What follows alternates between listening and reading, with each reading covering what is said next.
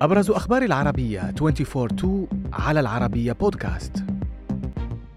جنين تحت القصف الجوي لأول مرة منذ عشرين عاما. الرئيس الصيني يعلن عن أرضيات تفاهم مع واشنطن. بيونغ يانغ تصف فشلها بإطلاق قمر صناعي بالخطير. والبداية من جنين حيث تعيش المدينة ومخيمها شمال الضفة الغربية منذ فجر اليوم عملية عسكرية إسرائيلية واسعة.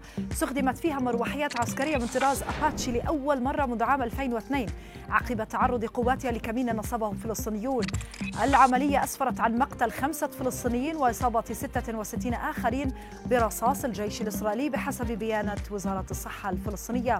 كما أصيب سبعة جنود إسرائيليين إثر تفجير مدرعة أقلتهم أثناء الانسحاب من أحد المواقع بالمدينة وفق هيئة البث الإسرائيلية. واشنطن لا تدعم استقلال تايوان بل تتوقع حلا سلميا للقضية مع بكين. هذا ما أكده وزير الخارجية الأمريكي أنتوني بلينكن خلال زيارته للصين والتي التقى فيها الرئيس الصيني تشي جين بينغ.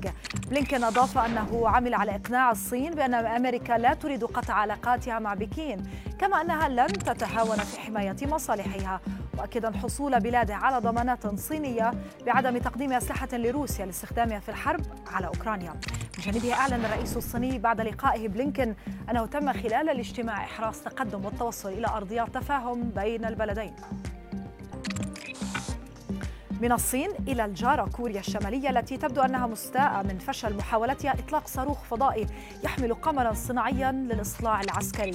بيونغ يانغ وصفت إخفاق إطلاق صاروخ تشوليما 1 بأنه الأكثر خطورة فيما وجه الحزب الحاكم في البلاد انتقادات لاذعة للمسؤولين الذين أجروا عملية الإطلاق مطالبا بفتح تحقيق في ذلك الفشل ومشددا في الوقت نفسه على ضرورة إطلاق قمر صناعي جديد بأسرع وقت ممكن. كان الصاروخ الكوري الشمالي أقلع من منطقة سوهاي لكنه تحطم بعد إقلاعه وسقط في البحر. لوحة حجرية مسمارية عمرها 2800 عام. أعادتها إيطاليا إلى العراق خلال زيارة للرئيس العراقي عبد اللطيف رشيد إلى إيطاليا.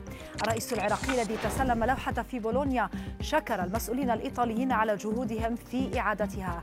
فيما أكدت روما أن اللوحة دخلت إيطاليا بطريقة ما في ثمانينات القرن الماضي مشيرة إلى أن ظروف تلك العملية غير واضحة حتى الآن. يذكر أن اللوحة تحمل شارة الملك الأشوري الذي حكم منطقة نمرود من 858 إلى 823 قبل الميلاد في محافظة الموصل. نختم هذه النشرة من ألمانيا وتحديدا في مدينة فيسبادن حيث يعمل مشرفون على أحد أحواض السباحة على تنظيم نظام الذكاء الاصطناعي اختبار نظام مراقبة المسابح بهدف إنقاذ حياة السباحين وتفادي الخطر. النظام يتألف من أربع آلات تصوير تصب بياناتها في شاشة مثبتة في السقف فوق حوض السباحة المغطى والذي يبلغ طوله 25 مترا وعرضه 15 مترا. وبالتالي سترصد كاميرات حركة كل من يسبح. وتسجلها ثم يقوم الذكاء الاصطناعي بتحليلها وإرسال الإنذار للمنقذين في حال وجود خطر.